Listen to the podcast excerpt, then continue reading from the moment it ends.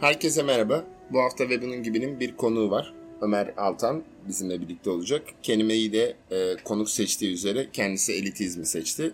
Ben ufak bir giriş yapıp konuyu e, Ömer'e vereceğim. Ondan sonra da her zamanki akışa döneceğiz. E, Ömer kelimeyi seçtiği e, an itibariyle elitizmin e, bizim toplumdaki yankısı, benim için anlamı ve genel olarak bugün ne olabileceğine dair biraz e, düşündüm. Genelde bizim toplumda elitizm bir suçlama olarak kullanılır. Hani siz ama elitistsiniz veya bir demokrasi karşıtlığı olarak konumlandırıldığı e, yankısı bende daha fazla. E, aklıma da en son Türkiye gündemine gelen aslında şey geldi bu psikologlar, psikiyatristler başörtülü olur olamaz diye bir şey vardı. Takip etmiş miydiniz onu? Hayır. Sen hiç. gördün mü?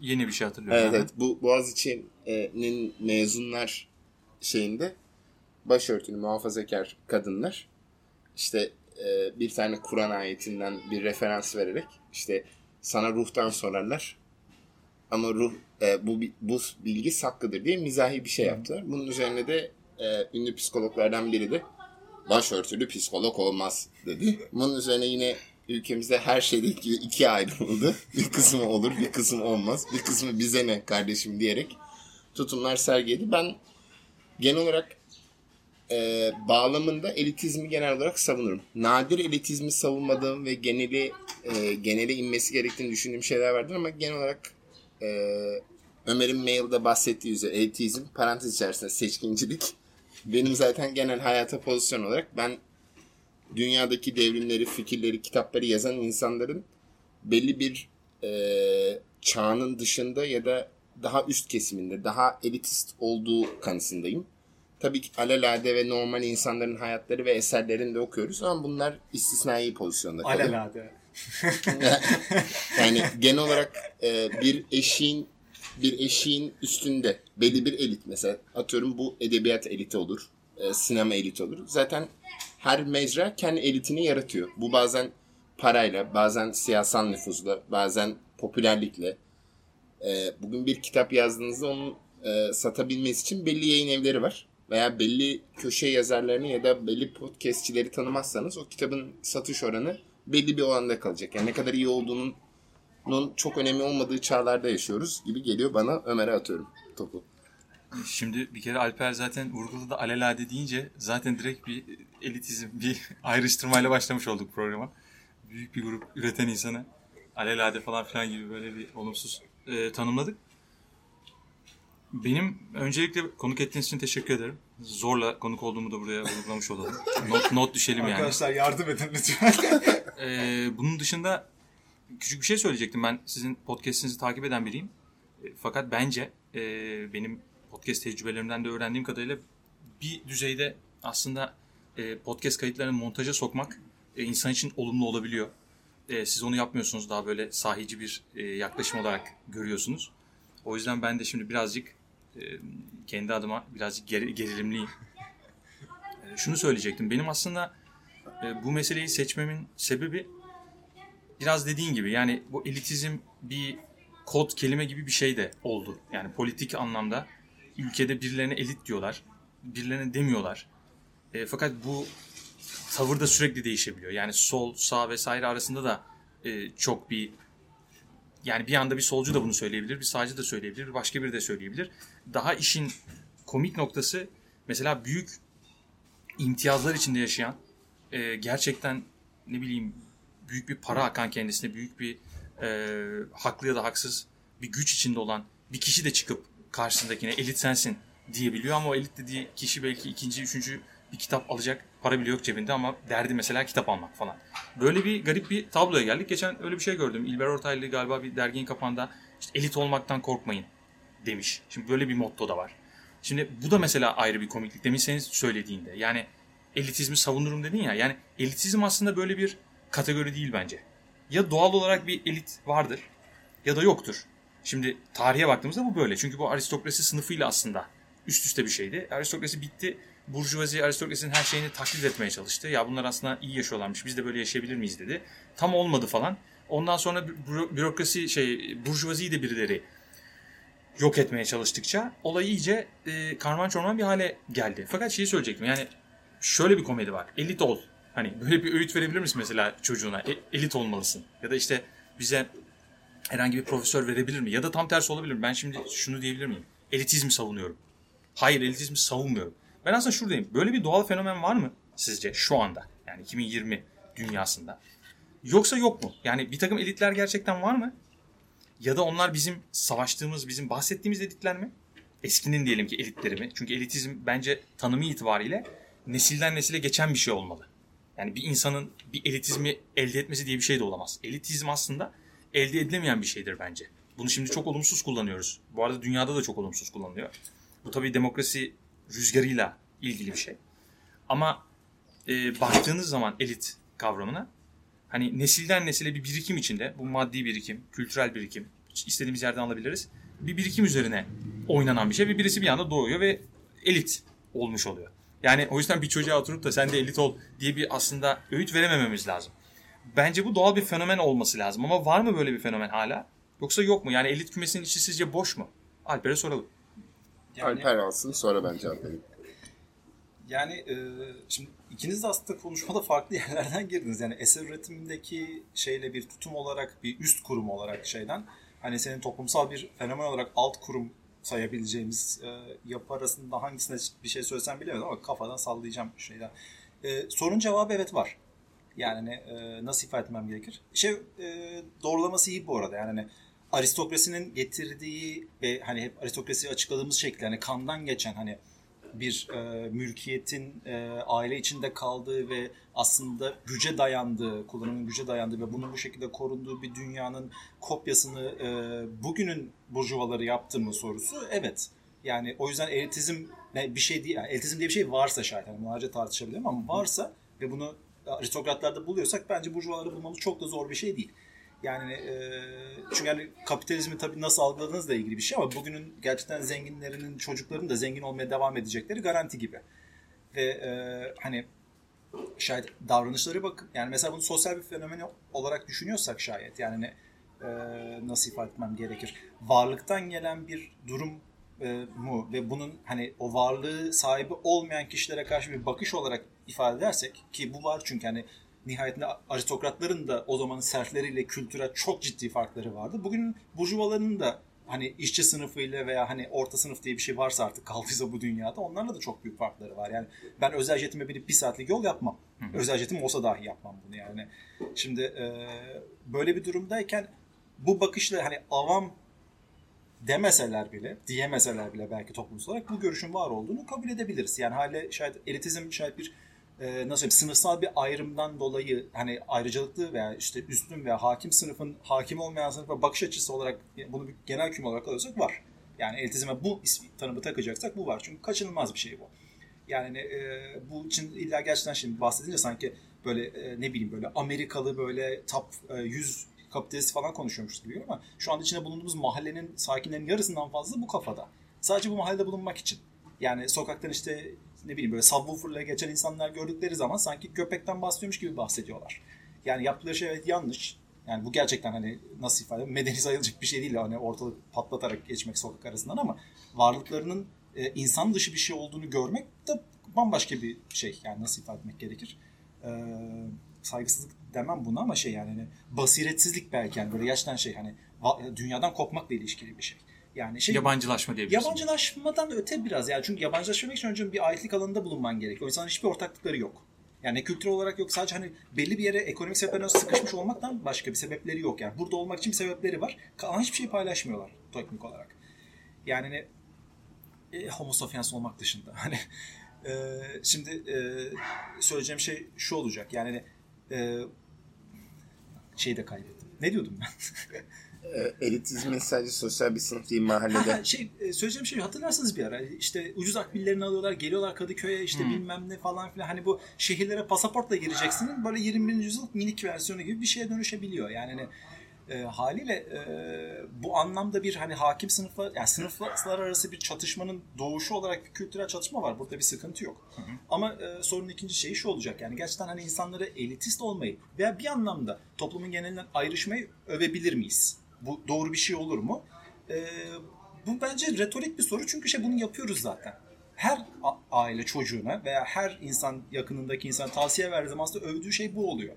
Yani ne, ne bileyim işte ya işte yazılımda da çok para varmış. İşte oraya gir işte işte ne bileyim Facebook'a girersin falan. Hani bunu övdüğün zaman otomatik olarak zaten sınıfsal bir ayrışmanın koşul olacak bir şeyi övüyorsun o insanlara ve mesela buralara varabilmenin koşulu yani şayet yazılımcı olmak isteyenler arasında çok ciddi bir şekilde ayrışmanı gerektiriyor. Bunu yapabildiğin zaman da parmak sallayabilecek bir po- pozisyona da gelebiliyorsun. Yani şimdi elitizm bir, gerçekten bir tanıma oturtacaksak mesela bunu bilgi tabanında ayırabileceğimizden emin değilim bu dünyada birileri daha bilgilidir. Yani bu bir e, ayrıcalık konusu da olabilir. Yani sonuç olarak her zaman aristokratlar gibi de burjuvalar da her zaman e, kendi nes e, nesillere, kendi sınıflarına daha ayrıcalıklı bir eğitim koşunu sağlayabiliyorlar.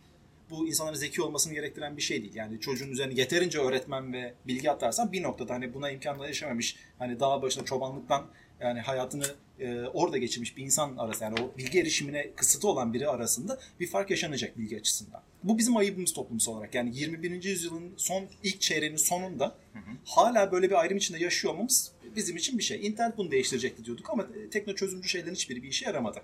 Yani hani hala bu ortaya hatta bu kırılım artıyor bile daha da fazla. Yani cehalet kurumsallaşmaya falan başladı. Fakat sadece bilgili insanların bilgili oldukları için elitist olduklarını söylemek mesela bence bir zorlama olur. Bana kalırsa senin dediğin sosyal tanım yani bir sınıfsal ayrımdan doğan o bakış aslında işin temelini oluşturuyor. Çünkü bir kesişim var. Otomatik olarak o sınıfsal bakışa sahip olan insanlar otomatik olarak daha da eğitimli insanlar oluyorlar.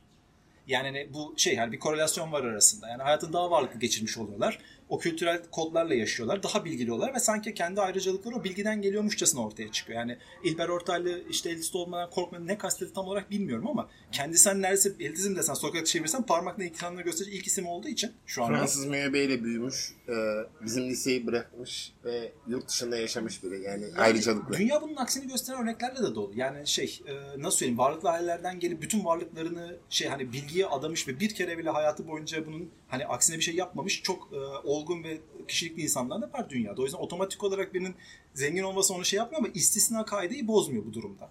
Çünkü yani çok konuştum belki. Yo çok konuşmadım da birkaç şey söyleyecektim. Seçkin aslında sözü verecektik. Yalnız şunu bence netleştirmemiz gerekir.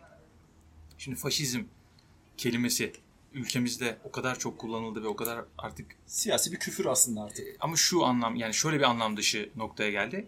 Hani herkes herkese söyleyebiliyor. Şimdi elitizmi de buraya çekmeyelim. Şunu vurgulamak istiyorum. Yani aslında faşizm baktığınız zaman Mussolini'nin e, oluşturduğu bir akımın ismiydi sonuç olarak. Şimdi biz bunu çıkarıp herkese her e, mesela totaliter sistem isteyene ya da diğerinin e, davranışlarını baskılayana faşist dediğimizde faşizmin kelime anlamını öyle bir bozuyoruz ki. E, şu anda da zaten bunun aslında meyvelerini birazcık görüyoruz. Yani bu 60'larda belki herkes ne olduğunu anlıyordu ama artık anlayamıyoruz. Herkes faşist olabiliyor. Herkes faşist. Şimdi bu dediğinde de biraz öyle bir şey var. Bu söylediğin davranış biçimi bence bu arada elitizm kavramıyla zıt. Şimdi elitizm aslında bir zümrenin baktığında ama daha iyi olduğuna inanılan, diğerlerinden daha iyi olduğuna inanılan bir zümrenin yönetimi ele geçirmesi. Yani temelde elitizm böyle bir. Şimdi ben oradan girmedim ama bir yönetim biçimi olarak. Hayır, siyasal geliyor. bir sistem tartışmamızdan emin değildim ben. Yo, Daha onu çok- tartışmıyoruz. Ben Ha. sözünü kesmeyeyim. Sen doğru bir yerden devam ettin. Sadece şunu vurgulamak istedim. Ama şimdi şu mahalledeki adamın şu davranışı da elitisttir demeye başladığımızda bence elitizmin yanlış kullanımına bir örnek vermeye başlıyoruz. İşte bu da bugünkü e, hepimizin zihin haritalarındaki sıkıntılardan biri. Ben öyle düşünüyorum. Zaten vurgulamaya çalıştığım şey oydu. Yani aynı faşizm gibi. Bu kavram nereden çıktı? Nereden başladı? Biz bunu neye dönüştürdük? Biz bunu bu kadar banal bir şeye dönüştürünce yani şuradaki işte subwooferlı gence kızan amca da elitist bir e, hakaret ya da işte o e, eleştiriye maruz kalınca gerçek elitizmin hiçbir anlamı kalmıyor. Ve şurayı söyleyecektim aslında. Bunu buradan seçkine topu atayım. Hani sonra devam edelim. Onun sözünü almış oldum ama şunu vurgulayacaktım. Bilginin mesela çok güzel bir şey söyledim. Bilgi birikiyor bir grupta ve o grup aynı grupta elitist bakış yani burada olumsuz kullandım bunu. Diğerlerine aşağılayıcı ya da dışlayıcı şekilde bakıyor. Ve bunlar üst üste geliyor. Yani bir korelasyon var dedim. Bana bu böyle olmamalıymış gibi geliyor. E, Burada bir korelasyon var dedin. Yani bilginin biriktiği kesimle dışlayıcı tutum sergileyen kesim. Sen o dışlayıcı tutumu da elitizm olarak e, işaretledin. Bu doğru. Fakat bence benim anladığım elitizm ya da benim, benim anladığım elitlik tam da bu davranışı sergilemeyen grup Hı. ya da sergilememeyi öğrenmiş grup olmalı aslında. Şimdi tarihsel olarak baktığımızda da bu böyle aslında. Yani şimdi aristokrasinin serfleri bütün gün işte kötü davranıp inanılmaz herkese çok dışlayıcı baktığı bir ortam bence gerçekçi değildi. Çünkü zaten üstte. Zaten her şey hüküm sürüyor. Yani eski antik Yunan gibi düşünün. Zaten sen felsefeni yapıyorsun. Adam köle olarak doğmuş. Yani onun sistemi o. Şeyi o. Kast olarak adamı köle yapmışsın zaten. Adamın hak talep etme durumu biliyor. Pozisyonu biliyor. Dolayısıyla ee, hani dışlayıcı tutumla elitizmi üst üste koymamız bence çok bugüne dair ve biraz fazla e, basitleştirici ve fazla yanlış uçları birbirine bağlayan bir tutum. İşte orada biraz o burjuvazi ve aristokrasi ayrımı da bence devreye giriyor. Hatta belki kötü burjuvazi yani burjuvazinin bile tam burjuvalık etiği var mıdır? Şimdi bu çok uzun tartışmalı bir konu tabii. Ee, özellikle e, solculuğun daha sonuna doğru kaydıkça insanlar öyle bir şey mi olur? İyi bir burjuva mı olur ya da burjuva bir etiği mi olur diyeceklerdir ama eğer varsa iyi kötü bir, bir arada yaşama kuralları e, hani herkesi dışlayarak böyle bir şey yaşam kuramazsın aslında. Bu anlamda bilginin artmasıyla bunun bu davranışın e, bir arada gidememesi gerekiyor. Burada bence bir üzerine tartışabileceğimiz bir nokta var diye düşünüyorum. Seçkine sözü verelim yine. Ee, şimdi bu elitizm tartışmasında benim zaten elitizmi savunurum kelimesini ben tekrar altını çizmek istiyorum. Ben biraz şuna inanıyorum. E, e, tam da elitizm kötülendiği için ben elitizmi savunurum. Kendimi elitist olarak görüyor muyum bilmiyorum. Yani bu benim kendime atayabileceğim bir şey değil. Toplum tarafından ya da etraftaki insanlar tarafından belki adlandırılabilir. Hani ben kendimi elitist görmüyorum ama şu Alper'in dediğiyle paralel olarak şunu söyleyeceğim. Benim ailemle dahil olmak üzere mesela ne olur? Maddi durum iyi olan aileler mesela ben işte Avusturya Lisesi'ne gittim. İşte iyi liselere, iyi okullara imkanı varsa işte Harvard, Cambridge, işte Ivy League efendime söyleyeyim e, en iyi üniversitelere gidilmeye çalışılır. Burs kazanır, kazanamaz. Kazanması için e, para harcanması işte ne bileyim ÖSS ya da IELTS neyse bunun için sınavlara gidilir. Bu e, Alper'in dediği gibi maddi gerçeklikten bağımsız düşünülemiyor. Benim kastettiğim ve savunurum dediğim şey şu. Bugün mesela geçen günlerde de bizim podcast dinleyen arkadaşlarla konuştuğumuzda şu olmuştu. Mesela batı kanonu var mı? Mesela bir batı kanonundan bahsedelim. Mesela bugün dünyanın herhangi bir yerine gittiğimizde bir adamla Shakespeare'e bir referans verdin. Adam Shakespeare'i bilmediğinde sen adamı şöyle düşünürsün. İngilizce konuşulan bir dünyadaysa, Hindistan'da değilse, İran'da değilse veya internet kullanmıyorsa diyebilirsin ki okey Shakespeare'i bilmiyor. Ama Avrupa'nın göbeğinde Hollanda'da adama Shakespeare'in hı ha diye bir tepki veriliyorsa mühendis olup olmaması, veteriner olması, köylü olmasından bağımsız olarak dersin ki abi yaşıyor musun? Hani hani gerçekten mesela batı konunu kesinleşmiş bir şey. Hani sana göre bana göre değil. Yıllarca akademisyenler, yazarlar tarafından belirlenmiş. Şimdi buna James Joyce'u sokarsın. Kimisi Milton'u sokar. Bir şey sok Aşağı yukarı belli. Yani bu listeyi kime verirsen ver. Batılı tabii Anglo-Sakson kültürü üstte tuttuğumuz için ama üniversiteler onların tekelinde olduğu için yani ister istemez biz o bilgilere sahip olmam, olup olmamamız üzerinden değerlendiriliyoruz ya. Yani mesela bugün ortalama bir hukuk bürosuna başvurduğunda senden IELTS TOEFL'ı istiyor. Yani kardeşim senin IELTS TOEFL'ın İngilizce konuşuyorum diyorsun da ne kadar konuşuyorsun? Sana British Council ya da e, TOEFL'ı yapan kimse, IELTS'i yapan British Council diyor ki burada benim dilimi ne kadar konuşabiliyorsun dayatıyor. Zaten doğalında olan bir elitizm var. Mesela günümüzde bu Z kuşağı 20'li yaşlarda mesela İngilizce bilmemek neredeyse bir tercih. E çünkü niye maruz kalıyorsun dizisine, filmine, e, müziğine, edebiyatına, tweetine, sevdiğin diziyle ilgili bir yorum okumaya çalışıyorsun vesaire vesaire. Benim burada elitizmi savunurum dediğim şey şu. Ben bilgi birikimi ve mesaiye, argeye, buna arge diyebilirsin, kültürel aktarım diyebilirsin. E, mesela felsefeyle ilgileniyorsun. Şimdi Türkçe okuduğunda bir yere kadar okuyabilirsin. Ne kadar iyi çeviri olursa olsun, ne kadar yakından takip edersen et, bir noktada İngilizce, Almanca, Fransızca bilsen çok daha iyi anlayacaksın. Hani e, podcast'ten önce konuştuğumuz Heidegger mevzusu gibi. Sen onun daha sign'ı kimisi daha sign olarak bırakıyor, kimi burada olmak olarak bırakıyor, orada olmak olarak anlatıyor. Çeşitli kavram setleriyle çevirmeye çalışıyor. Hatta biliyorsun bu Aziz Yardımlı'nın çevirileri, eleştirileri vesaire. Şimdi buradaki problematik olan şey şu. İster istemez benim hakkıma elitizm bir hiyerarşiyi getiriyor. Ben de diyorum ki hiyerarşi vardır. Yani bu bunu ben satrançta da yaşıyorum. Ya mesela satrançla ilgili kelam edilmesi lazım. Mesela bir turnuva sonucu eleştirilecek veya değerlendirilecek. Ee, burada e, satranç bilgisi dolaylı olarak. Abi adama bak nasıl yendi. Adam yandaki barometreye bakıp yani şimdi herhangi makineye bakıp konum hakkında yorum yapıyor ama hiç masa başında oynamamış. Şimdi aynı futbol yorumcuları gibi şu anda da satranç çok popüler olduğu için herkes satranç hakkında atıp tutuyor. Bu bizim podcast bölümünü dinlediğin için hani mahalledeki satranççı sendromuna kadar gidiyor. Bir, bir adam mahallesindeki herkesi yeniyorsa, apartmanı ve mahallesindeki herkesi yeniyorsa teknik olarak ben dünya şampiyonuyum diyebilir. Ama bu aslında onun sadece cehaletidir. Burada da belli bir referans noktası olduğunda ister istemez otorite, ister istemez de bir elit bir tabaka oluyor. Mesela bugün Cambridge klasikleri ya da Penguin, Penguin Classics bunları bilmek, bunlara aşina olmak seni toplumda entelektüel bir çıt, bir çıt yukarıya doğru itiyor. Bunları bilmeden daha az insan mısın? Hayır. Ama kelam etmen gerektiğinde ister istemez oralara dönüyorsun. Yani e, şöyle bir pozisyon olmuyor. Hani sen e, işte bilmem kimi okudun mu? Ondan daha ziyade ulu, ulusal ve uluslararası referanslar. İşte ne bileyim bunun film için Cannes Film Festivali, Berlin Film Festivali çeşitli referanslarımız var. Ben mesela e, Oscar'ı çok ciddi almıyorum. Ama işte belli bir noktada Oscar alınıyor. Müzikte Emmy ödülleri var. Bir şey var. Hani müzik benim her zaman kör noktam olduğu için girmek istemiyorum ama her, her alanda belli bir elitizm biz kabul edelim etmeyelim. İçine olalım olmayalım. Burada Alper'in dediği gibi biraz yani ona, ona bu konuda daha yakınım. Bir aidiyet hissetme ya da bir zorunluluk toplum tarafından ya da bizim bilinç dışımızda oraya doğru bir yönelim var. Yani doğal olarak ben sana iki tane yayın aldım. Aşaka yayınları ve Cambridge Press.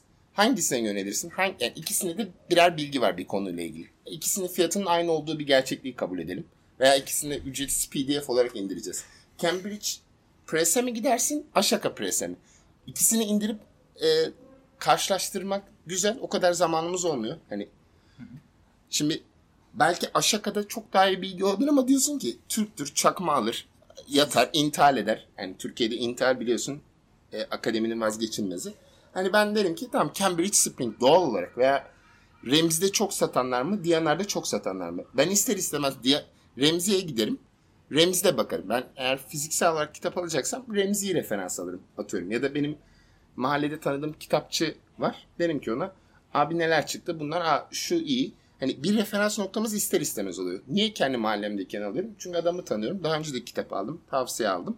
Hani ben elitizmi sadece siyasi bir olguya ben de indirgemeyi yanlış buluyorum. Genelde de hep bizde elitizm suçlanıyor ya. Biri birini elitist olmakla suçluyor. Yani şimdi bana bu saçma geliyor. Hani elitist olmanın nesi kötü gibi bir noktadan savunurum diyorum. Hani nesi kötü ki zaten elitist olmaya çalışırız. Yani çocuğumuzun en iyi okullara gitmesini veya hani bu elitizm sadece lüks otellerde yaşamak, yemek gibi bir şeyle sanki ek paket olarak geliyor da hani elitizm e, bence bilgi bağlamında alırsak o yüzden konuşmaya açarken hani hangi bağlamda olduğu olarak yoksa hani buraya işte aylık e, 35 bin e, kazanmayanlar girmesin. Aslında bunu restoran söylüyor. Hı hı. Faturayla diyor ki aylık 35 bin lira kazanmıyorsan kardeşim sen içeri girme diyor. Yani bunu sana kapıya yazmıyor. Ama rezervasyon ya senden almıyor ya tanıdık re, tanıdıkla rezerva, rezervasyon alınan yerler var. Ya da faturaya diyorsun ki abi ben bunu aylık kazanmıyorum. Hani bir gecede nasıl harcayacağım? Şimdi ister istemez bir dayatılan eğitim var. Bir de doğalında mutabakatta kaldığımız ya da kabul etmek zorunda kaldığımız bir otorite ve elitizm var diye düşünüyorum. Yani ben şimdi şöyle yapacağız. Ee, ben şimdi ikinizi bağlayacağım. Çünkü tartışma böyle ilerlemez muhtemelen. Çünkü yani politik bir düzen olarak e, elitizmin ne olduğunu tartışmasıyla bunun toplumsal yansımaları üzerinde bir arada gidip geliyoruz böyle. Ama şey muhtemelen sorduğun soru bana yöneltilen hani şey hatta e, cevap niteliğinde sayılmaz belki ama şeyden dolayı gelen şey muhtemelen bu iki şeyi bağlayan konu. Yani mesela faşizm örneği güzel bir örnek. Bugün yani politik bir küfür olarak neredeyse artık kedimize köpeğimize bile söyler olduk bu anlamda ama e, buradaki şeyi nasıl ifade edeyim? Seyrelmeyi tartışmayalım. Yani seyreldi kesin burada ama e, bu otomatik olarak bu seyrelmenin faşizmin sadece İtalyan işte e, Nasyonist Partisi'nin o dönemki insanların dışında kullanılmayacak bir şey olduğu anlamına gelmiyor. Yani e, şöyle ki benim fikrime göre e, faşizm zaten vardı. Yani hani İtalya'da bu şeyler olmadan önce Almanya'nın işte bütün Avrupa işgal etmeye çalışmadan önce zaten bu şey vardı. Sadece ismini vermemiştik bu şeye. E, sağ olsun İtalyanlar verdi ismini. Biz de buradan aldık götürdük. Yani o yüzden mesela buradaki politik varlık yani politik varlık gösteren ve artık hani bir şeyin etrafına çizebileceğimiz kadar somutlaşmış olguları yani hani, e, artık hani nasıl tanımsal niteliğiyle başka şeyden ayırabileceğimiz kadar kendisini belirginleşmiş, özgünleşmiş şeylerin kaynağı sadece orası değil aslında. Zaten var olan toplumsal bir temelden geliyor. Yani faşizm vardı aslında biz sadece buna isim vermemiştik. Partiden dolayı ismini verdik. Şimdi geriye dönük olarak insanlara tekrar faşist demeye başlıyoruz. Yani elitizm de muhtemelen böyle bir şekilde alabiliriz. Çünkü teknik olarak gerçekten dünya siyasetinde bir elit var mı? Dünya yöneten. Var. Yani hani, e, nasıl söyleyeyim yani e, bugün hani politikacı diye bildiğimiz bir kastsa şayet toplumsal durum, durum içinde e, bu insanların varlıklarının da aslında hiç değişmedi. Aileden aile üç aşağı beş belli bir şeyde geçtiğini düşünürsek de aslında çok da bir yere gitmiyor. Yani bu insanlar kendini elit olarak görüyorlar mı? Sorsan hayır derler. Kimse kendini faşist olarak görmek istemez. Muhtemelen İtalyanlar bile görmek istemiyordu bir süre sonra. Yani fakat bu dünyada hala faşistler var mı? Literal yani gerçekten anlamda kelime anlamıyla faşistler var mı? Var bu dünyada. Sorsan faşistim der mi? Demez. Çünkü artık bu kötü bir şey olarak algılanmak zorunda. Bu elitler de aynı durumda olacaktır. Fakat o elitlerin hani varlıklarıyla seçkinin bahsettiği durumun kesişmemesi için bir sebep de görmüyorum. Çünkü teknik olarak yine hani bu yani bir siyasal düzenin varlığı için o siyasal düzeni destekleyen toplumsal bir düzen de gerekiyor. Olmayan siyasi şey, toplumsal destekler üzerine siyasi şeyler kurulmaz. Yani bakınız Türkiye'deki neredeyse 40 tane siyasal parti. Yani hani bir tane dernek gibi şey açıp masa açıp orada oturuyorlar. Çünkü bir taban yok ortada. Yani yaptıkları siyasetin bir karşılığı yok şeyde. Hı. Haliyle o, o sınıfsal ilişki üzerinden gelecek bir şeyin hani iki tarafında olması şaşırtıcı değil. Yani o yüzden muhtemelen elitizmi bu kadar aşağı ben indirmezdim seçkin senin kadar. Yani hani nasıl ifade etmem gerekir. Yani sadece eğitsel bir düzenin sahip olduğu, yani nasıl söyleyeyim, akademik bir ayrıcalık sahibi olmak veya dümdüz akademik anlamda bilgi sahibi olmak bir insan otomatik olarak elitist yapmayacaktır. Yani bunu hedeflemek ve bu şekilde çalışmaktır. Yani bu anlamda ne bileyim yani Shannon'a elitist dersen ben ağlarım yani. Hani, anlatabiliyor muyum? Hayatımda gör, tanıdığım en şeylerden insanlardan bir tanesi yani. Yani Albert Einstein'a diyebilir misin bunu mesela? Yani bugün hani parmak yani sokakta çevireceğin herhangi birine bir tane fizikçi söyle desem muhtemelen ilk söyleyecek kişi Einstein olur. Yani e, fakat hani aynı zamanda dün, Türk yani bütün dünyada tanınmış en alçak gönüllü e, bilimcilerden bir tanesi. Fakat e, sadece akademik bilgi yani bilgi sahibi olmaktan da otomatik olarak elitist olmayacakları gibi otomatik olarak sadece sınıf sahibi oldukları için elitist olmuyor. Ama da istisnalar zaten konuşmaya çalıştığım şey burada. Yani istisnaları kaideye örnek göstermenin çok büyük bir anlamı yok.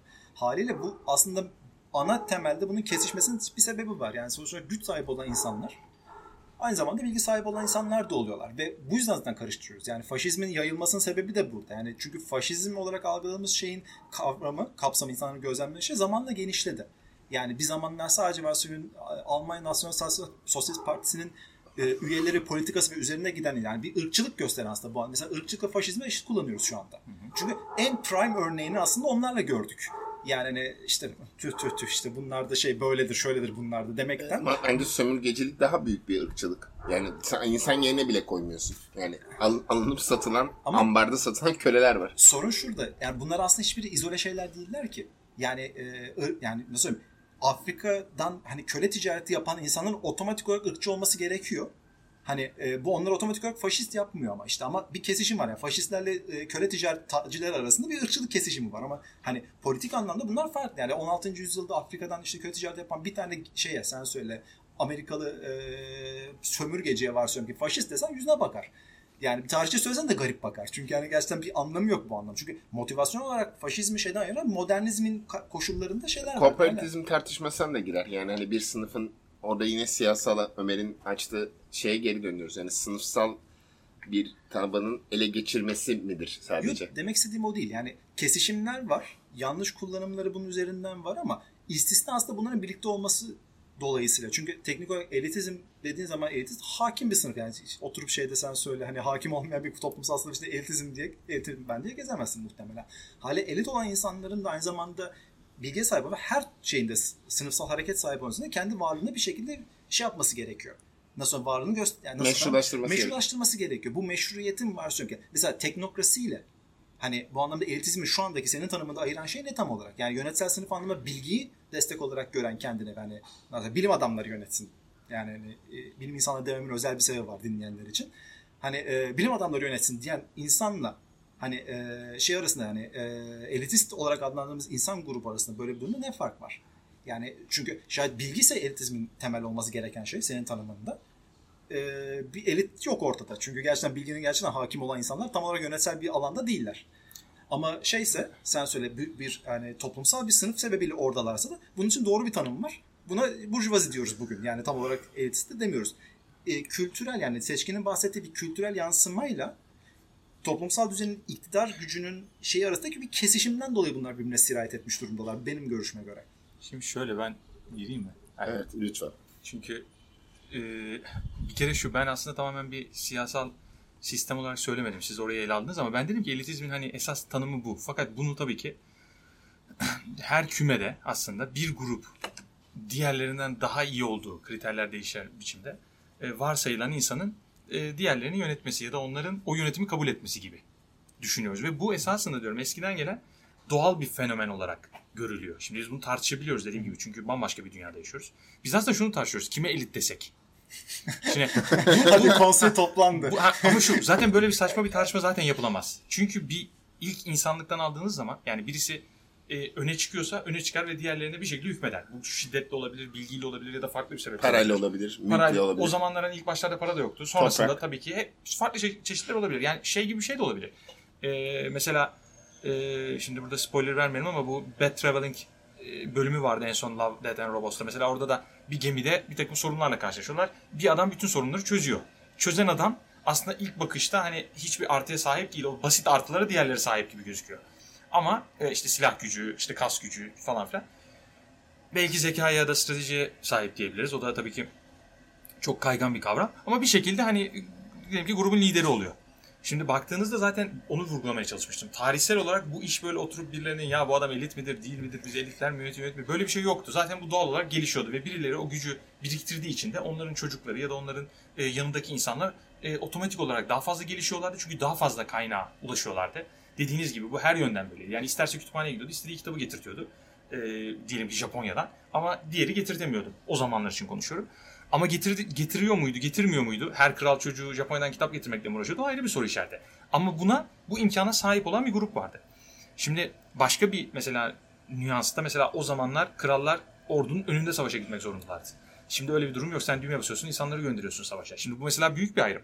Şimdi, Hatta araçları gönderiyorsun. Hatta tabii en son noktada ama hani bu mesela büyük bir ayrım. Yani hadi savaşa gidelim insanları işte mecliste oylayıp savaşa göndermek başka bir şey. Ama savaşa giderken en önde senin olma zorunluluğun ve elit hani bu adam o anlamda cesurdur ya da işte savaşçılık değerse. Yani o değer neyse o ortamdaki o değeri senin karşılayabiliyor olman gerekiyordu.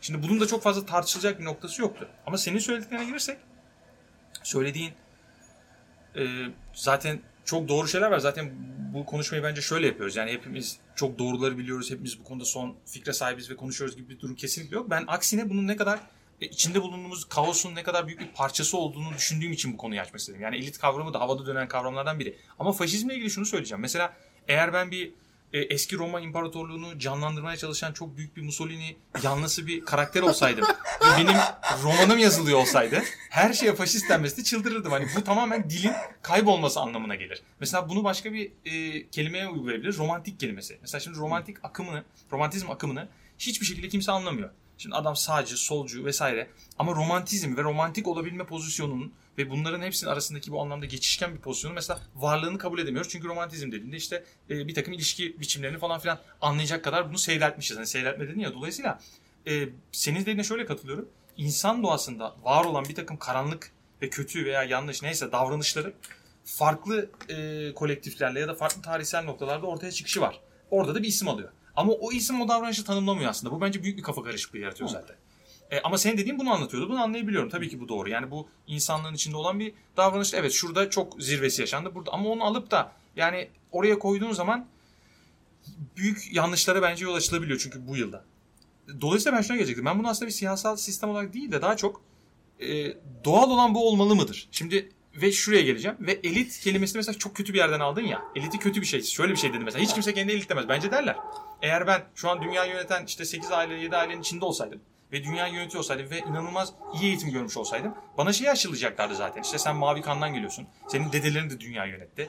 İşte e, bu şeyle bu e, motivasyonla ben diyecektim ya çok güzel dünya yönetiyor. Ben elitim. Ya bence elit olmak elit biri için bir e, negatif bir Kendisine Tanım- söyler de herhalde tanımlama değildir. Ha, şöyle bir şey var. Diğer insanlara niye söylemez? Bu şöyle olması lazım. Birilerine demokrasi yalanı söylüyordur. Diyordur ki siz demokrasi var burada ya da siz seçiyorsunuz.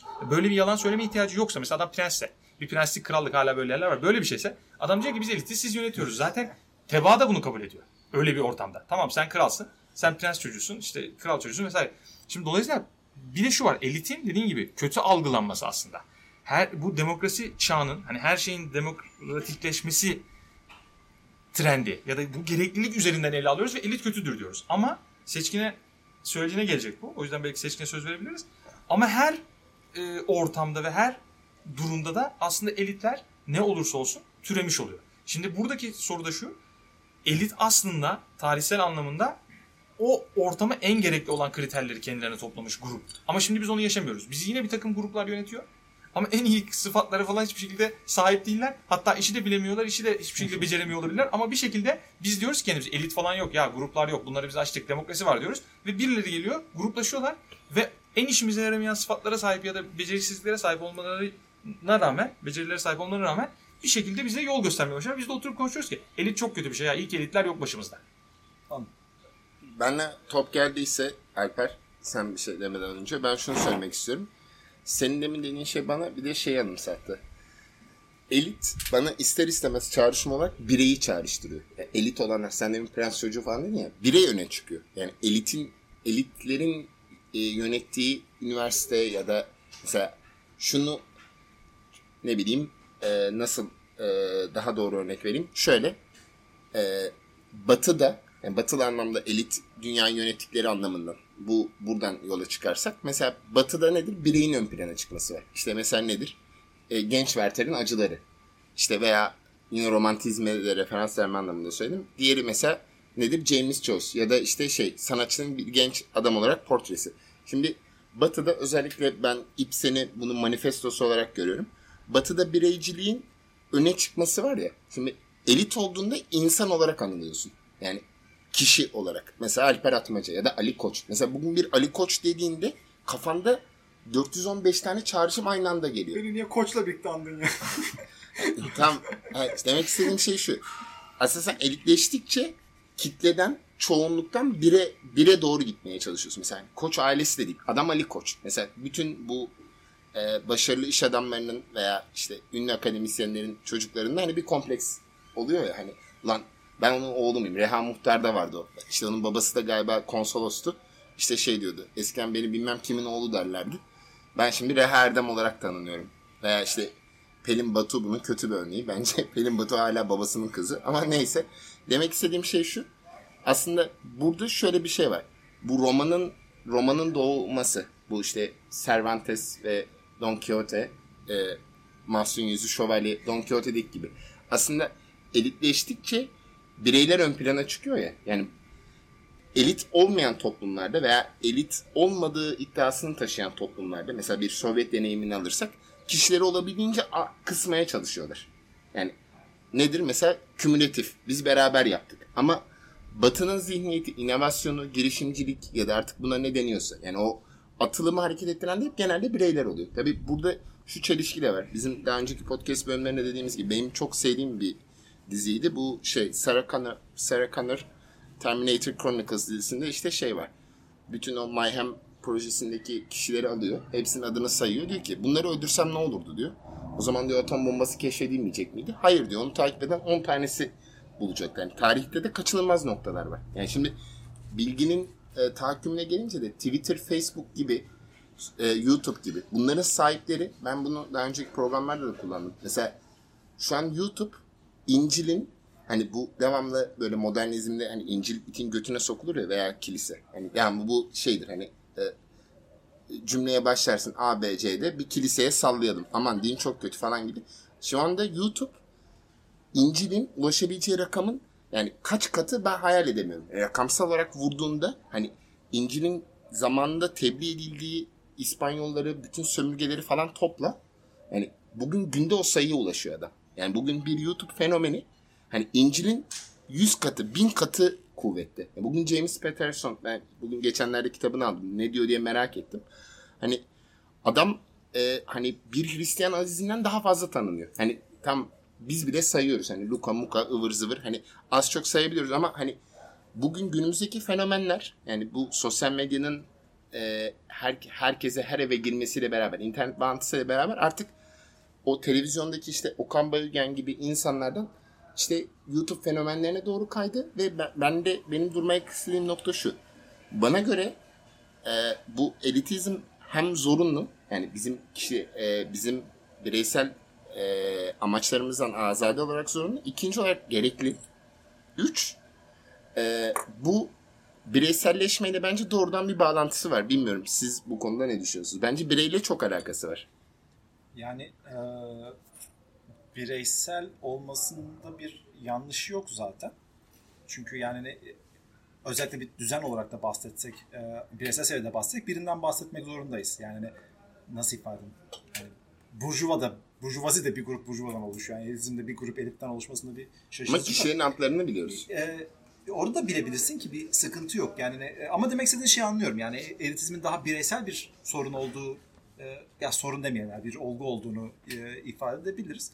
Ama e, ya asıl te- temel soruya geri döneyim. Yani hani gerçekten hani yönetmeliler mi yönetmemeliler mi sorusu e, bence buna bir cevap vermemizin pek gereği olduğunu zannetmiyorum. Çünkü ben buradan tekrar şeye döneceğim yani e, her sınıf aslında bulunduğu pozisyonda bir şeye karşılığıdır. Yani o düzende hakim olmalarına bir sebebi vardır. Bu artık bilinçli verilen bir karar değildir. Ta ki bilinçli olarak bu, bu insanları bir devrimde oradan uzaklaştırıncaya kadar. Yani hani, e, aristokrasi de benzer şekilde gitti. Yani hani, e, aristokrasi "Hı, ya bugün biz sıkıldık artık gidelim falan demedi. Yani şeyden e, Kuzey Amerika'dan çalınan altınlarla e, burjuva gömdü şeyi. E, üretim düzeni değişince de sınıfsal özelliklerini kaybedip yok oldular. Yani benzer bir şeyin yaşanması için bir engel yok. Yani teknik olarak bugün hani elitizm diye algıladığımız şeyin aslında e, hani kapitalizmin sonucu olan hani burjuvaların yönetiminden veya burjuva sınıfının varlığından farklı bir şey olarak algılayabilir miyiz mesela? Yani hani çünkü mesela elitiz dediğimiz zaman bu burjuvaların yönetiminden, burjuva yönetiminden, burjuva hakimiyetinden farklı bir şey mi? Aslında şöyle, bugün mesela elitizm olduğuna inanmıyorum şu şekilde. Çünkü zaten burjuvaların aristokratları devirmesi elitizm faktörünü bitirdi bence. Ben bunu vurgulamaya çalışıyorum. Ama bugün biz hala diyorum ki e, politik sahnede de bir takım elitleri aşağılıyoruz ya da onları karşımıza düşman görüyoruz ve onları hedef alıyoruz. Ama böyle elitler yok. Ben Anladım. böyle bir vurguya O aslında... zaman ama şey demeye çalışıyoruz anladığım kadarıyla. Yani e, aristokratları tanımlayan şey aslında kan bağıydı. Yani aristokrat olmak bir tercih değil, bayağı hani kimin kimin siktiğiyle ilişkili bir ayrımdı. Şimdi buradaki elit olarak karşımıza aldığımız kişilerin ortak e, böleni ne? Şöyle mesela aristokrasiyi çok farklı şekillerde tanımlayabilirsin. Ama aristokrasinin esas oluşumunu baktığın zaman ilk insandan gelen bir organizasyon gücü var. Yani aristokratlar bir anda çıkıp da biz e, aristokrat oluyoruz, hadi ayrılıyoruz, biz kralız prensiz demediler.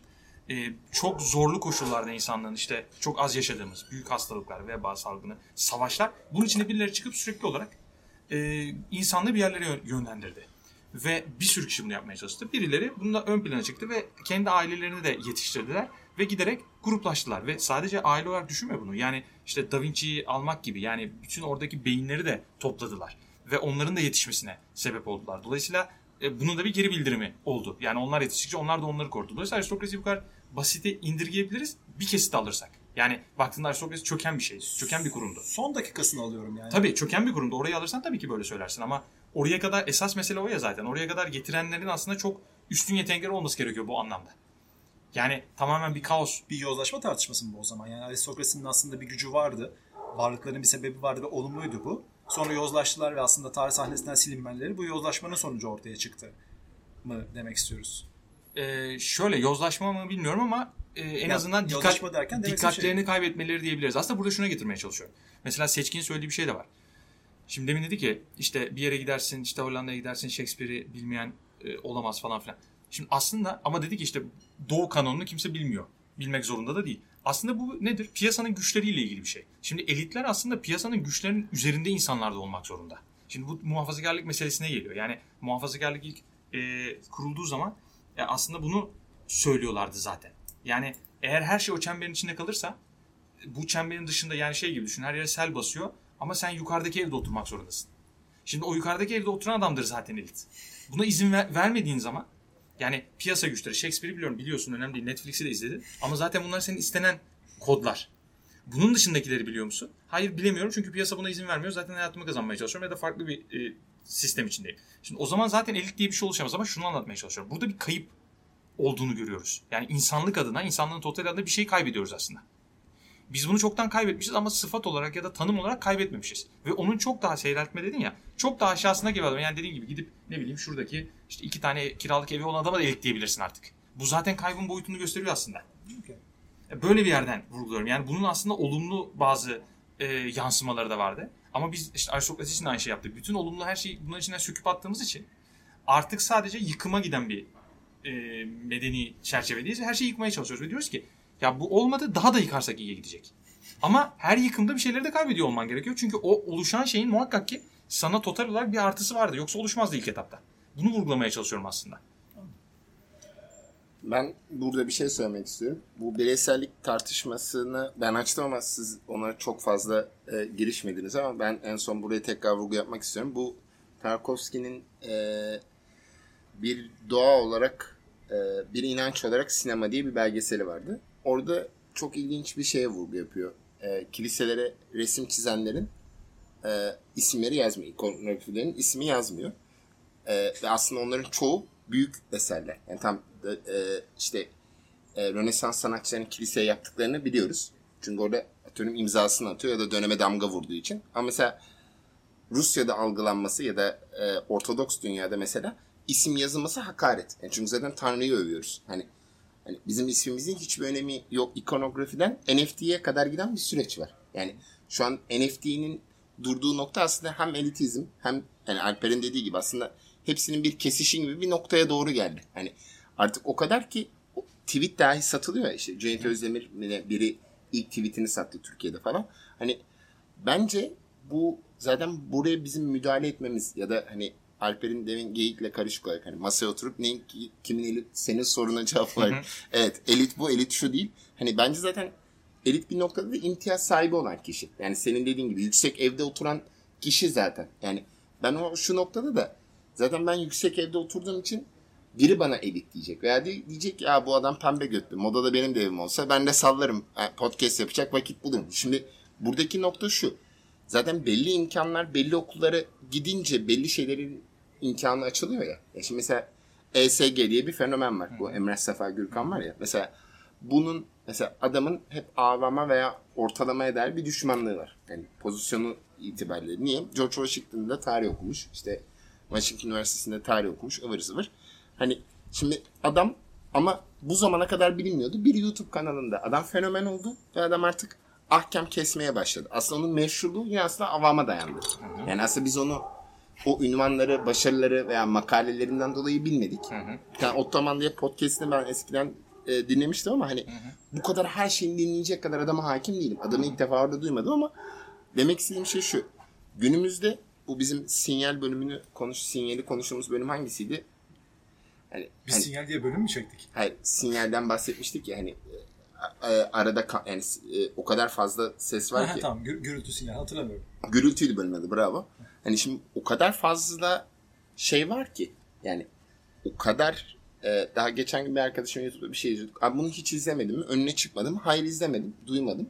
Nasıl duymadım? Yani mesela şimdi artık YouTube, Netflix, sosyal medya artık sana her şey o kadar fazla dayatıyor ki sanki diğer hiçbir insan yok. Yani hani mesela o konuda biri bir tweet atıyor. Daha ünlü biri aynısını çalıyor. Diyor ki bu tweet benimdi diyor. Tweet'in kime ait olduğu üzerinden bir tane hani fikrin hiçbir önemi olmuyor. Hani kim ekmeğini yiyecek noktasına kadar indi. Hı hı. Demek istediğim şey şu. Bu elitizm birey ilişkisini tekrar vurgulamak üzere yani sizin bu konuda fikirlerinizi alıp almak istiyorum bitmeden önce e, podcast. Yani bana göre elit olan kişi isim olarak bilinen kişidir. Yani mesela bunu yine e, Ömer gibi tarihselci bakış açısıyla bakmak gerekirse mesela eskiden neydi? Germenler ele geçirdi. Türk boyları ele geçirdi. İşte mesela zamanla ne oluyor artık e, kişilerin önemi çıkmamış. Mesela Fatih Sultan Mehmet. Mesela bana 6 tane Osmanlı padişah say desen 6 yani 7 tane sayabilirim belki. Se, hepsini saymam baştan sona. Ama mesela Fatih Sultan Mehmet hani bir İstanbul'u fethettiği için, iki Batı'ya resimlerini yaptırdığı için hani dünyada da bilir veya atıyorum e, İslami düşünür veya yazar. Mesela Mevlana'yı bilmeyen Amerikalı sayısı günümüzde gittikçe azalıyor. Neden? E çünkü Mevlana her şekle girebilen bir hani dini kar küresi haline getirdi. Ben Konya'da görmüştüm onu. E, Mevlana kar küresi şeklinde. Ben dedim ki evet bu dedim hani kiçin vücut bulmuş hali. Hani Mevlana'nın bizzat kendisi herhalde kar küresi olmamak için elinden geleni yapardı. Hani demek istediğim şey şu. Günümüzde her şey alınabilir, satılabilir ve e, e, pazarlanabilir bir noktada olduğunda bu kuratörler, işte NFT'ler, işte herifin adı neydi bu NASA'dan görseller yapan? Adamın adını unuttum. Ya bu e, rüya gören makineler falan diye sergisi vardı. Şey, e, Türk e, Evet. meşhur. E, Heh. ismini şu an hatırlayamadım. Tamam. Ben de adamın adını hatırlayamıyorum. Şimdi mesela o adamı bilip bilmemek. Mesela şu an bir, bizi dinleyen biri adamın adını nasıl hatırlamazsınız gibi bir noktaya geldi. Şimdi aslında o ikonografiyi yapan yani kiliseye resmi çizen veya o virelleri yapan adam belki oraya günler, haftalar, yıllarını veriyor. Bir tane kilisenin virelini yapmak için ama adamın adı tarih sahnesinde yok. Çünkü eser çok önde. Günümüzde ise artık kişi yaptığı eserlerden bağımsız olarak belli bir popülariteye sahip. Mesela NBC sineması diye bir şey var. Yani Nur Bilge Ceylan sineması diye bir şey var. Hani insanlar artık o kişinin sinema dokusu. Bırak artık Türk sineması hani Türk sinemasının ahengini geçti. NBC sineması diye bir kavram var. Veya atıyorum Tolga Karaçelik komedisi. Mesela bunun bunun da bir alıcısı var. Veya ya da Woody Allen komedisi gibi. Hani severim sevmeyelim bence bir kaçınılmaz olarak elit olduğunu kişi olarak anılmaya başlıyorsun diye düşünüyorum. Yani bir akımı başlatma olarak sadece romantizm akımı olarak değil. O kişi mesela Jim Jarmusch mesela bunun örneklerinden biri. Mesela Jim Jarmusch sineması diye bir şey var. Bir hani belli konuları ele alıyor. Ben size top atıyorum. Jim Jarmusch elit midir? ya şöyle bir şey. Şimdi bitirirken ben birkaç şey söyleyeyim. Öncelikle çok fazla kişinin ismi geçti. Ee, onlara cevap hakkı doğdu. İnşallah Pelin Batu bir dahaki podcast'e gelir ve gerçekten ne kadar bilgili biri olduğunu gösterir. O ayrı. Ama demin sen bunu dedin ya kompleks. Aslında o bireyleşme bir itki olarak düşünmek gerekiyor. Çünkü o elit işte aileler içinde vesaire olduğun zaman e, herkesin bir iddiası olduğu için o iddia senin üzerine inanılmaz baskı yapan bir faktör. E, dolayısıyla hani bu bir gerçeklik kazanıyor. Yani bir şey olmalıyım herhalde. Hani herkes burada bir şey olmuş öyle ya da böyle. Herhalde bir şey olunmasıdır normali gibi. Dolayısıyla bu tabii bir noktadan sonra bir komplekse ya da çok yani bence kompleksten çok buna sağlıksız bir itki denebilir. Bunun sağlıklı bir boyutu da vardır illaki. Ama hani bu biraz da işte şimdi kapitalizm ve bireyleşmenin üste gelen e, şeyini de alınca dalgasını da alınca yani hiçbir şey olmama ihtimali de olduğu için hayatta insanın bu anlamda hani çünkü bir şey olmak nedir zaten o apayrı bir konu ama ama bu çok sağlıksız bir yere gidebilir ama bu bir kompleks olarak başlamıyor bence. Bu aslında biraz olumlu bir itki şey gibi. Yani işte e, baban 3 dil biliyordur sen de o zaman 3 dil öğrenmeye çalışırsın. Bu belki iyi bir şey. Bir eğitsel açıdan ama Veya son- baban üniversite mezunudur. E sen Evet. lise mezunu kalsan baban der ki "Ne- Ha, mesela bu buna- oğlan ne yapıyor? Buradan alabilirsin ya bunu çok basit bir yerde de alabilirsin. Yani baban büfecidir, iyi çok iyi yemek yapıyordur, sen yapamıyorsundur. Ya o- ona kızar ve onu e, geçmeye çalışırsın. Böyle bir yerden de başlayabilir. Ama bunu çok üstlere çekmeye başladığın zaman yani işte baban Trump'sa mesela o zaman hani delirme ihtimali çok yüksek olabilir. Baban iyi biri olduğu için değil. Ama hani nasıl bir yerde yarıştığını bile bilmiyorsun. Bir kere zaten her şey karanlık falan filan. Ama yani bu başta bence bir kompleks değil, bir itki. Ama çok sağlıksız noktalara gidebiliyor ve sonunda e, bu ailelerin elinde tabii çok büyük güç olduğu için e, kendini bir şey yapıp yapmaya çalışıp yapamayan insanlar dünyaya da zarar verebiliyor. Çünkü o gücü de kullanıp ya ben illa bir şey olacağım falan deyip olamıyorsan da kapasiten de yoksa bu bir sorun. Ona katılıyorum. Bireyleşme zaten hani çağın bir meselesi hani onun bence çok baş- başka faktör var için ama bence vurguladığın yer önemli bir yerde. Hani e, bir ailenin içinde olmak da yetmiyor artık orada. Hakikaten adam o ailenin içinde de e, daha ön planda olmalı. Bu işte o hastalıklı boyutu yaratan bir şey. E, fakat şunu söyleyecektim. Bence söylediğin, bahsettiğin hiçbir şeyin elitle alakası yok. Çünkü bizim bahsettiğimiz her şey aslında burjuva ve piyasa çemberi içinde ya da işte o dikdörtgeni içinde. Yani o ünlü olduğunu söylediğin insanlar da işte YouTube'daki atıyorum saydığımız isimlerde ya da unuttuğumuz isimlerde mesela unuttuğumuz isim o e, büyük sanatçımız işte e, verileri, veri havuzlarını toplayıp görselleştiren bir sanatçı. Aslında şimdi bak yaptığı iş milyonlarca insanın kolektif bir çalışmasında bir şeye dönüşüyor. Bu hem çok bireysel olarak onun ismini öne çıkarıyor. Ama hem de çok kolektif bir şey ve o boyutu aslında yok. Bu çok garip bir nokta yani. Bence onun için de o garip bir nokta. Zaten onun e, hayatını da dinlemiştim. O da buraya geleceğini bilmiyordu. Yani aslında tam çağın e, modasına uygun bir şey. Yani birey olman için de o kadar büyük bir kolektif gücü kullanıyorsun ki. Öyle bir şey var. Yani bugün bir edebiyatçı olmak istesen okuyacağın kitaplar işte 100 yıl 200 yıl öncenin belki bin katı. E, ama gerçekten iyi, iyi olursan bunların he- bu insanların hepsi bunları yazdığı için ve bütün aklımları çıkardı ve sen onların hepsini sentezleyebildiğin için iyi olacaksın. Baktığında kolektif arka plan çok daha fazla ama sonunda sen isim olarak yılın yazarı olarak mesela ön plana çıkıyorsun. Bu da ilginç bir e, kontrast. Ama sonuç olarak bence bahsettiğimiz örneklerin hiçbirisi e, elit kavramını benim anlam, anladığım anlamda doldurmadı. Bunlar dediğim gibi hepsi piyasanın güçleri tarafından e, bize pazarlanan ya da e, elde etmemiz gerektiğini düşündüğümüz yine statü e, paketine indirgenmiş e, bilgi türleri ve isimler vesaire. Son olarak şunu söyleyeceğim. Alper başta öyle bir şey dedi. Ben özel uçağımla işte şuraya e, bir saate gitmezdim, dünyaya gitmezdim. Hiçbirimizin özel uçağı yok. Onu vurgulamış olalım. İnşallah ileride podcast 100. bölümü falan ulaşırsa belki alırız. Burada da şöyle küçük bir soruyla ben bitireceğim Alper'e. Özellikle de e, bilgisayar teknoloji vesaire onun alanı olduğu için. Mesela Elon Musk gibi bir adam aslında elit değil tanımı itibariyle. Çünkü bütün internet zenginleri yani bu Bill bilmem neden de başlarsak bütün teknoloji zenginleri aslında daha önceki kurulu düzeni yıkıp bir anda parayı kendileri ele geçirip ve şey diyen adamlar oldular. Ya biz çok güzel bir ortam yaratacağız size. Süper şeyler yapacağız. Çok demokratikleşecek. Çok güzel olur deyip bugün hani gatekeeper olup bir anda her şeyi kapatıp her şeyi bambaşka yere getirdiler ve aslında e, başka üretim araçlarıyla, üretim süreçleriyle elde edilen e, birikimi, aristokratik demeyelim onu ama burjuvazinin e, birikimini yine görece yıllanmış bir birikimi. İşte deep pockets dedikleri o derin cepleri bir anda e, sildiler ve parayı kendi hesaplarına aldılar ve bunu yaparken de dediler ki biz demokratik bir düzen için çalışıyoruz.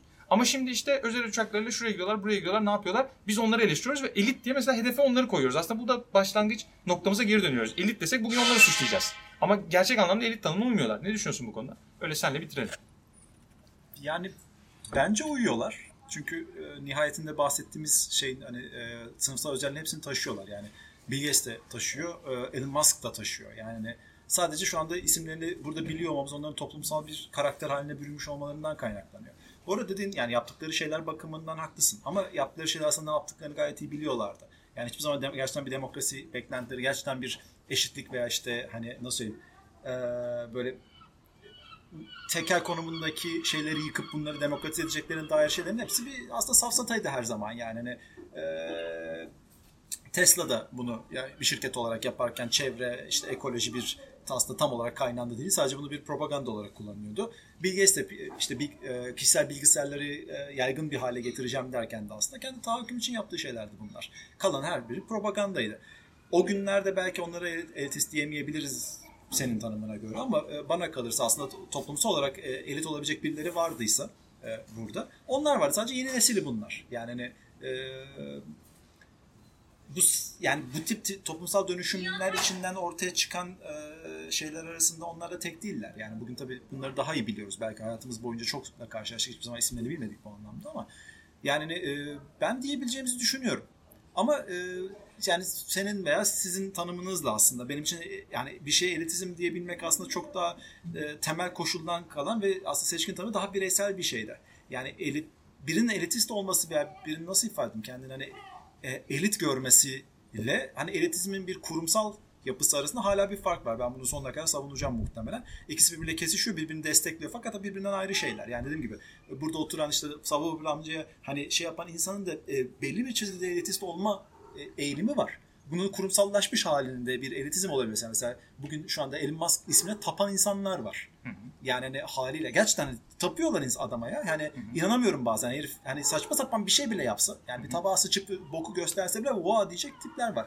Şimdi e, bu noktada hani e, niteliklerinden bağımsız olmasına rağmen sadece konumsal durumuyla ilgili ve aslında bilgiyle de desteklenmiş bir durumda. Yani hani şimdi aslında daha ilginç bir kesişimi haline geliyor. Yani Elon Musk'ın Elon Musk anlamamız tek sebep adamın bilgi olarak görüyor olması bir grup insanın. Bir devrimci, bir işte e, vizyoner falan kıvamında. Fütürist. Fütürist falan. Bana göre hiçbiri değil. Hani bu anlamda ama yani e, ama orada haliyle. Yani o yüzden e, bence bireysel anlamıyla da kendisini yani tanısak yani hani, hani gerçekten bilebilsek nasıl davranabildiğini elit derdik. E, kurumsal anlamda da aslında bir elitin bir parçası aslında şu noktada.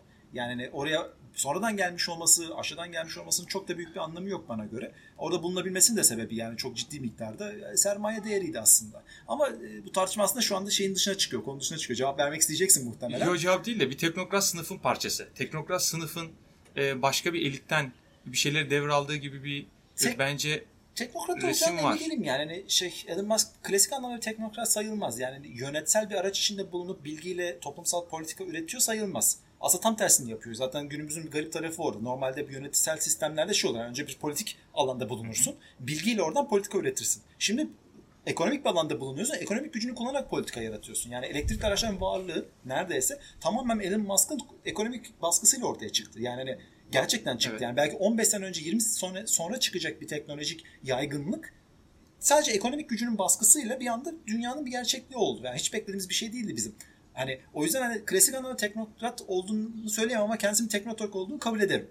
Hani Konu ama çok uzar o zaman uzatmayalım. Evet, zaten hani doğru. fazla Ama sadece yani- şunu söyleyecektim. Mesela Sean Parker e, babası oceanograf da hani okyanus bilimciydi. Bu anlamda imtiyazlı biri olduğunu kalabiliriz ama evinden e, şeyi Pentagon'u hacklediği için e, özel tim gelmişti ve almışlardı ve çocukken işte nezarethaneye götürmüşler bir kampta kalmış. Şimdi e, bugün baktığınızda e, gerçekten büyük bir zengin ve büyük bir teknokrat. Şimdi bu ço- çocuk mesela neresinde kalıyor bu elitliğin? Çünkü baştaki itki hani onu hacker yapmış. e, devlet e, düşmanı yapmış. O noktaya gelmiş. Oradan şimdi başka bir şeyden bahsediyoruz. Aynı belli, benzer bir e, çizgi Steve Jobs için de geçerli. Yani baktığında e, nasıl bir yerden başlıyordu? O kendini mesela tamamen bir karşı kültür figürü olarak görüyordu. Bir hippie olarak görüyordu vesaire. Dolayısıyla yani bu kavramlar, yani bu insanlar mesela elit figürüne çok oturmuyor bence. Ama bugün için senin dediğin şey imtiyazlı, zaten mesele bu. Aslında böyle bitirebiliriz. İmtiyazlı olanı elit almak. Senin yaptığın bu. Ama elitin çıkış noktası belli alanlarda diğerlerinden daha üstün ya da diğerlerine daha fazla katkıda bulunan olarak orayı hak etmesi. Yani bu hani bir adam bir anda li- elit olmuyor. Bir liyakat içinde oluyor aslında meselesi var. Şimdi sen bunu o kadar negatif olarak alıyorsun ki sadece imtiyazlı. Demek istediğini anlıyorum ama şey yani e, pek çok şey için idealin aslında olması gerektiğini söyleriz ama aslında tam tersi olur. Bu da o durumlardan bir tanesi. Yani evet dediğine katılırım. Gerçekten hani elit olabilmek aslında orayı hak etmeyi gerektirir ama bugün artık mesela Elon Musk bulunduğu yeri hak etmiyor bana göre. Yani hani sadece oraya gelecek kişinin hani evrensel düzende büyük patlamadan atomlar çarpa çarpa Elon Musk'a kadar gelmiş bir grup karbon Elon Musk olarak bir yerde bir araya gelmiş. Yani bana göre gerçekten bu kadar görüyorum yani. Çünkü yaptığı şeylerin e, pek çoğu sadece sermaye doğrulayan şeyler ve aslında doğrudan doğru şeyler de değil. Yani hani, ama bu tartışma Yok şuna güldüm. Elon Musk'a değil de bu şeye geldi. Hani bir maymuna da e, daktilo versek Shakespeare'e E, tabii yazar yani gibi sonsuz maymunun şeyi yani. hani, noktaya ama geldik. O zaman seçkin bitirsin. Biz de sonsuza kadar konuşursak çözüm bulacağız. O yüzden o kadar vaktimiz yok. Evet o zaman çok seçkin bitirsin bu bölümü. Ben öncelikle Ömer e, geldiğin için e, çok e, mutlu oldum. Zorla da gelmedin. Sadece de, e, tarihi denk getiremedik. Ona da açıklık getirmek isterim. Çok keyifli bir sohbet oldu. E, sana göre elitizmin tanımını yapamamış olsak da bence e, oldukça güzel e, fikir e, adalarının etrafında dolandık. Herkes kendi heybesinden bakmaya çalıştı. E, bu haftalık bu kadar. Tekrar hoş geldin ve çok güzel, keyifli bir sohbetti. Umarım sen bir istisna olarak bizim ikinci konuğumuzda olursun. Çünkü konular çok birikti. En kısa zamanda seni tekrar bekliyoruz. Çok teşekkürler. Teşekkür ederiz. Ben de ikinize de teşekkür ediyorum. Çok sağ olun. İyi günler.